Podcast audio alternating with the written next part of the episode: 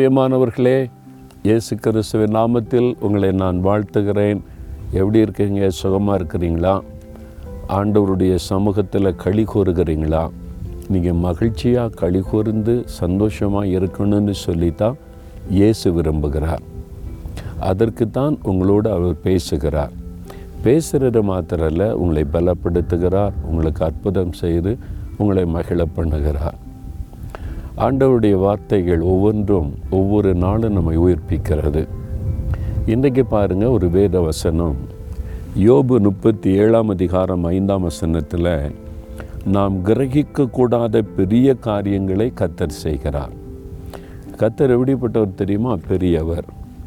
பெரிய காரியங்களை செய்கிறவர். நாம் கிரகிக்கக்கூடாத பெரிய காரியத்தை செய்கிறவர். அவர் செய்கிற சில காரியம் நம்முடைய மூளை அறிவினால் நிதானிக்கவே முடியாது. அவ்வளோ பெரிய காரியத்தை அவர் செய்கிறவர். உங்களுக்கு செய்வார். நீங்கள் நினைப்பீங்க? ஆண்டவரால் இது தானே செய்ய முடியும்? ஆண்டவரால் இவ்வளோ தானே செய்ய முடியும்? அப்படி தான் நம்ம சாதாரணமாக நினைப்போம். ஆனால் ஆண்டவர் செய்யக்கூடிய காரியம் இருக்கிற மனிதனால் கிரகிக்க முடியாது. இது எப்படி நடந்துச்சு அப்படின்னு கூட யோசித்து நிதானித்து சொல்ல முடியாது. இப்படி தான் நடந்திருக்கணும்.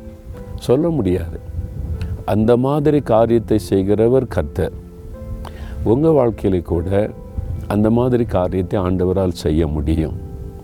இப்போ என் வாழ்க்கையில் என்னுடைய இருதயம் பாதிக்கப்பட்டு கால் நடக்க முடியாமல் நொண்டியாக படுத்திருந்தேன். டாக்டர்ஸ் வந்து மருத்துவம் கம்ப்ளீட்டாக செக் பண்ணிவிட்டு கம்ப்ளீட்டாக ஹார்ட் டேமேஜ் ஆகிட்டு இனி வந்து அது சர்வே ஆகிறதுக்கு வாய்ப்பே இல்லை. அப்போ இனி அவ்வளோதான் மரணம்தான். சில வாரங்கள் அல்லது சில நாட்கள் தான் தாங்கும் அப்படின்னா என் பெற்றோடத்தில் டாக்டர் சொல்லிட்டாங்க. இருதயம் பல்ஜ் ஆகியிருக்கிறது அப்படி வீங்கிருக்கே தெரியும். மூச்சு விட கஷ்டம். வலது கால் அசைக்க முடியாது எளிமை நடக்க முடியாது. அப்போ ஒரு சகோதரர் எங்கள் வீட்டுக்கு வர்றார். அவர் கிறிஸ்தவர் நாங்கள் கிறிஸ்தவர் அல்லாதவங்க. என்னுடைய தாயார் அவர்கிட்ட ஜெபிக்க சொல்கிறாங்க கண்ணீரோடைய என் மகனுக்காக இயேசுகிட்ட பிரார்த்தனை பண்ணுன்னு சொல்லி. அந்த சகோதரர் முழங்கால் படியிட்டு எனக்காக ஜெபிக்கிறார். அப்போ ஒரு கரம் என்னை தொடுவதை நான் உணர்கிறேன். ஒரு கரம் என்னை தொடுகிறாரு அந்த தொட்ட அந்த நிமிஷத்தில் என் சரீரத்தில் உண்டான ஒரு மாற்றம் இருக்குதே.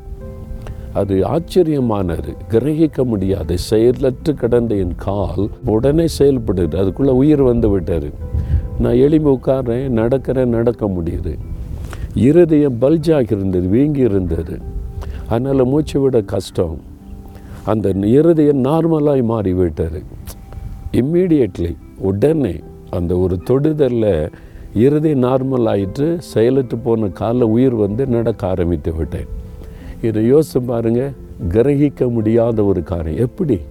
ஹாவ் இட் ஹேப்பன்டு எப்படி இது நடக்க முடியும்? ஏதோ கொஞ்சம் கொஞ்சமாக சுகமாகுது கொஞ்சம் கொஞ்சமாக சரியாகுதுன்னா கூட அது கொஞ்சம் பார்ப்பாங்க யோசிப்பாங்க ஓகே நடந்திருக்கலான்னு அப்படின்ற நேரத்துக்குள்ளே ரெண்டு அற்புதம் நடக்கிறது. கிரகிக்க முடியாத காரியம். உங்களுக்கு செய்வார். எனக்கு அவர் செய்திருக்கிறார். அதை நான் அனுபவித்ததுனால தான் உங்ககிட்ட அவரை பற்றி நான் பேசி கொண்டிருக்கிறேன் கிரகிக்க முடியாத காரியம். இது எப்படி இது கிரகிக்கவே முடியலையே. அந்த மாதிரி அற்புதத்தை உங்களுக்கு இயேசு செய்ய விரும்புகிறார்.